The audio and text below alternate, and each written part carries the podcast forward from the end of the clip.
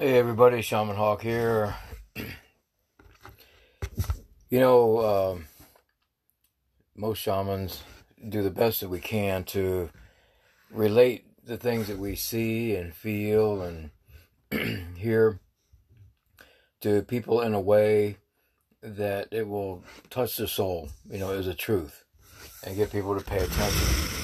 We understand that, you know, uh, how social programming works we understand that people are completely overwhelmed at times because of the social programming, um, the religious programming, the regional DNA that goes on in the in their areas, and we understand that it's a it's a hard thing for people to want to get to the truth.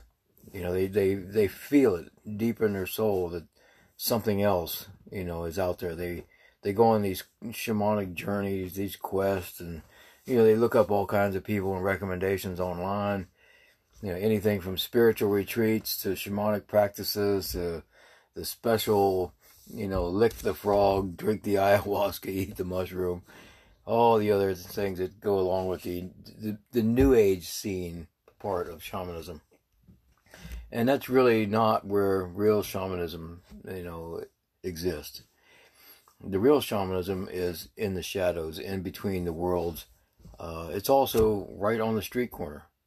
You know, there's many times when I've gotten a feeling just to ride the subway or get on a tram when I'm in Europe, and the instance will just appear. The person that I talk to, um, I can miss my stop, but I can see that they really they recognize me. They want to talk to me about this issue with them and, you know, at the end of the line, you know, when they get off, I get off and they go, Is this your stop? I'm like, No, but we were talking. It's all right, you know.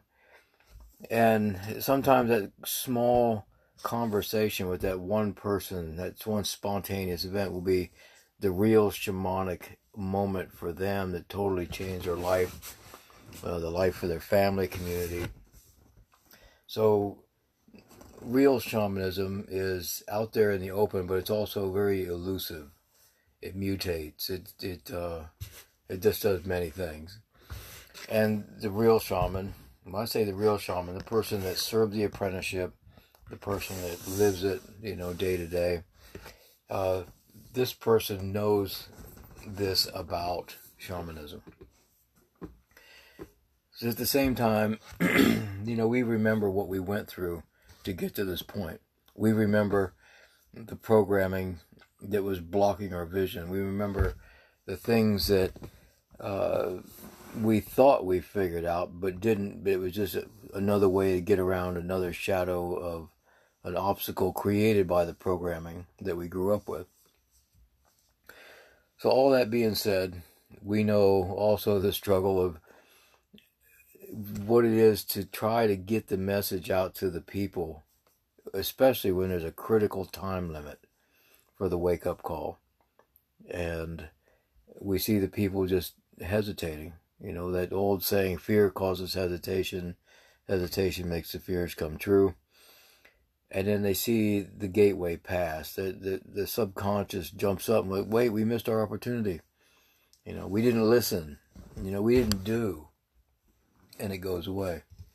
And that's one of the saddest things that I've seen myself is when people realize that opportunity passed and will never come back. You know, so in this part of our shamanic work, we really rely on the people, the everyday person to give us a comment, ask a question, share a perspective.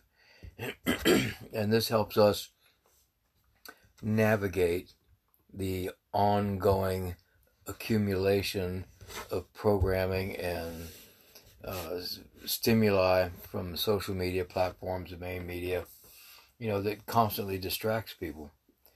And what the goal is for us is to get people into that true rhythm of humanity and uh, sustainability with the earth. And when I say that true uh, rhythm of humanity, it's when everything just works out so well all the time and that's a phenomenon that people just can't grasp in a lot of ways. They're like, "What do you mean?"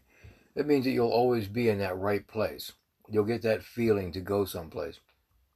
you'll get that feeling to leave someplace just before a disaster happens.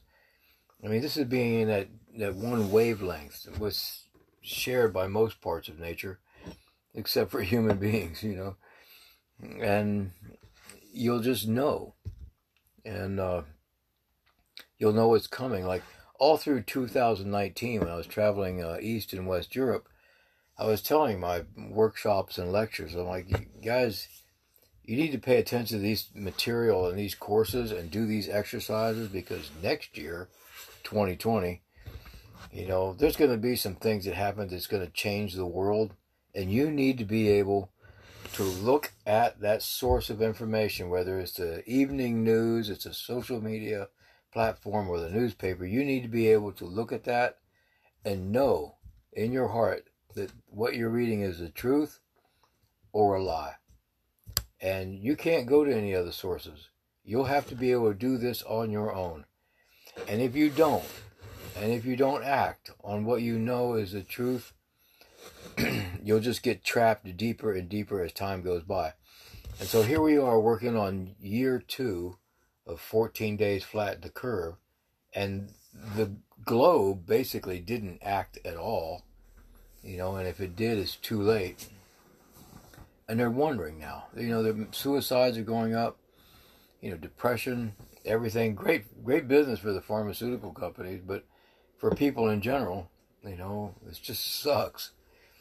And there's no end in sight because everybody complied so it would end. But the fact is, it won't end because everybody complies. So, you know, the other thing that's really holding this all up is denial. You know, the denial of this is actually happening.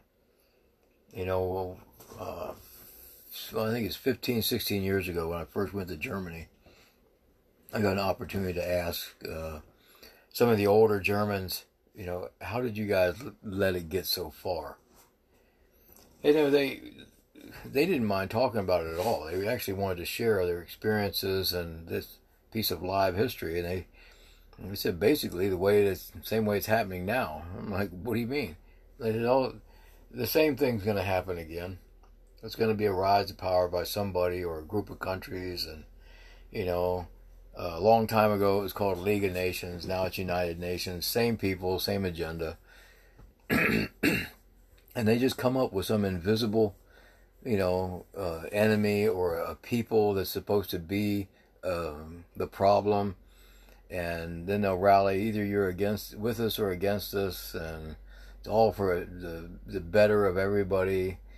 You know, same thing they did in Germany. He said they'll they'll do it again, and people will go along with it again, hoping it's not true. That whole thing is like, well, it's not happening to me. Well, not yet and by the time it does get to your door, it's too late because you didn't help anybody else. And I'm watching this happen just as they had talked about what's happening back in their days, back in the early 1930s. And we're doing the same thing.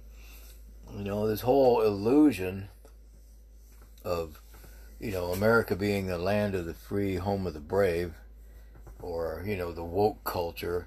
It's like these, the people in power will kidnap or hijack some word and a movement and then just put their people in right away.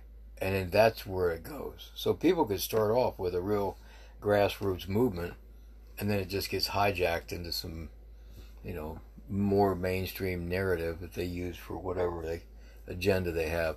And right now the, the big agenda seems to be that great reset. You know, you'll own nothing and you'll be happy. it's like I kind of like owning a few things. I'm a bit of a minimalist, but I like the things that I own. And it was Benjamin Franklin that says you can't have personal freedom unless you have personal property. And realistically, that's true. I mean, because it's like your space to do your thing.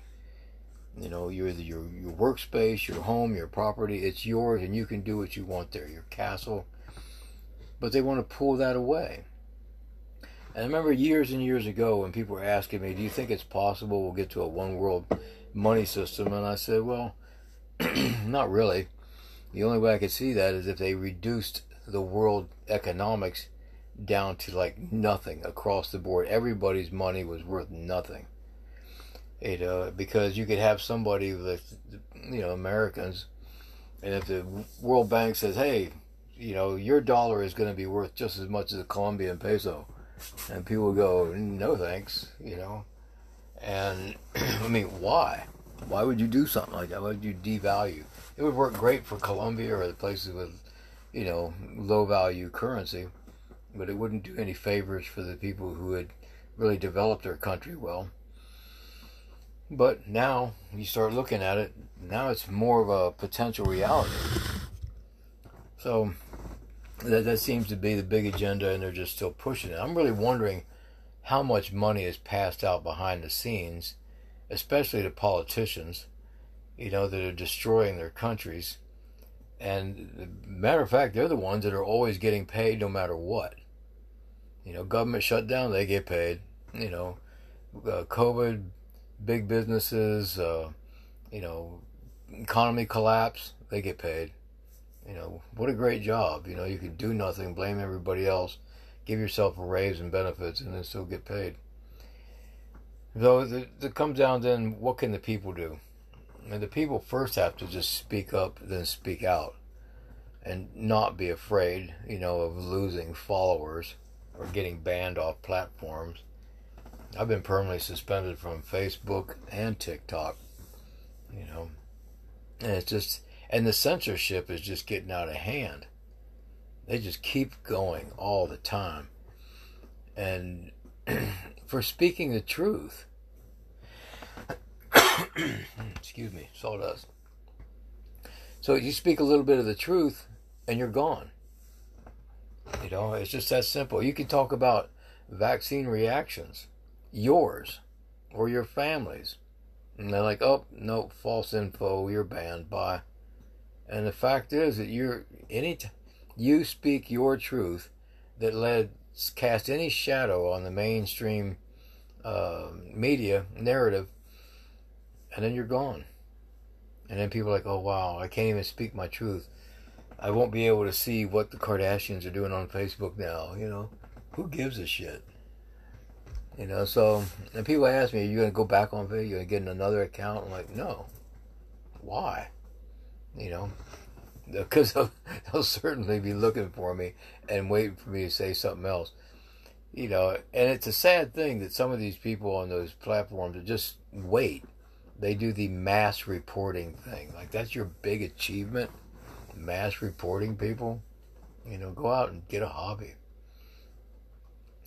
So I still have dreams that I want to do. And I look at humanity as kind of like a team sport. And realistically, I still want to travel. You know, I miss being able to just buy a ticket and just go just about anywhere.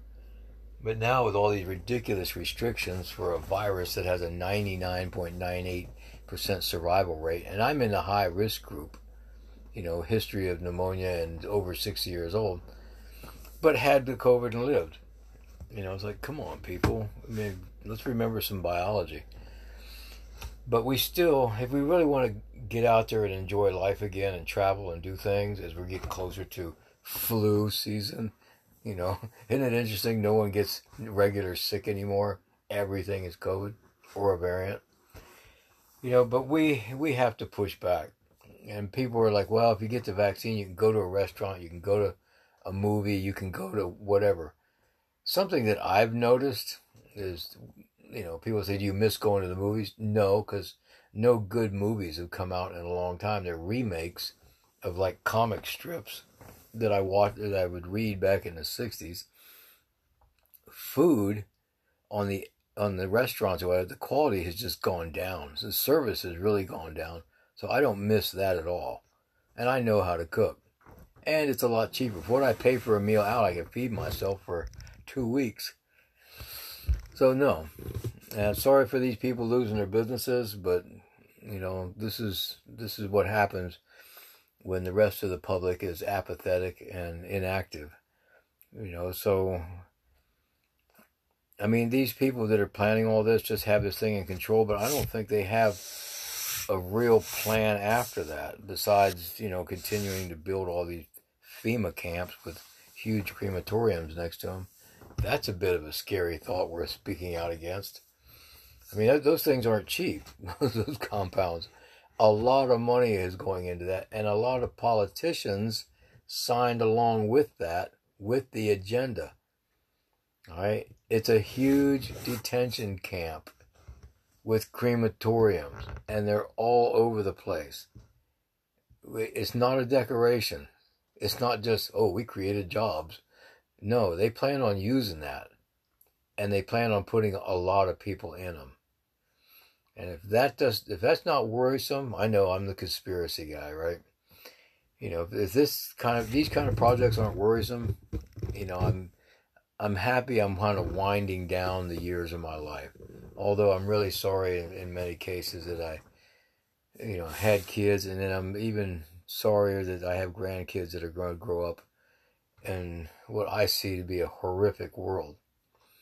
You know, we can do all the white light and chanting and and all that, but the fact is, and this is why I try to tell people when they come back at me with something some spiritual leader said, the fact is if we don't actually do something, it just keeps getting worse. In my short life, I watched freedoms for Americans decay so much. It's just ridiculous. I mean, absolutely ridiculous that things just change in just my short lifetime of 63 years. Why? Because people didn't fight to keep the freedoms. And that's something that our founding fathers said that we gave you a, a great republic if you can keep it. They knew for because of the way it was constructed, and it's a beautiful system when used and appreciated by the people, you know, but it's also it's easy prey for you know predatory politicians, you know, and, commercial and special interest groups, you know. Uh,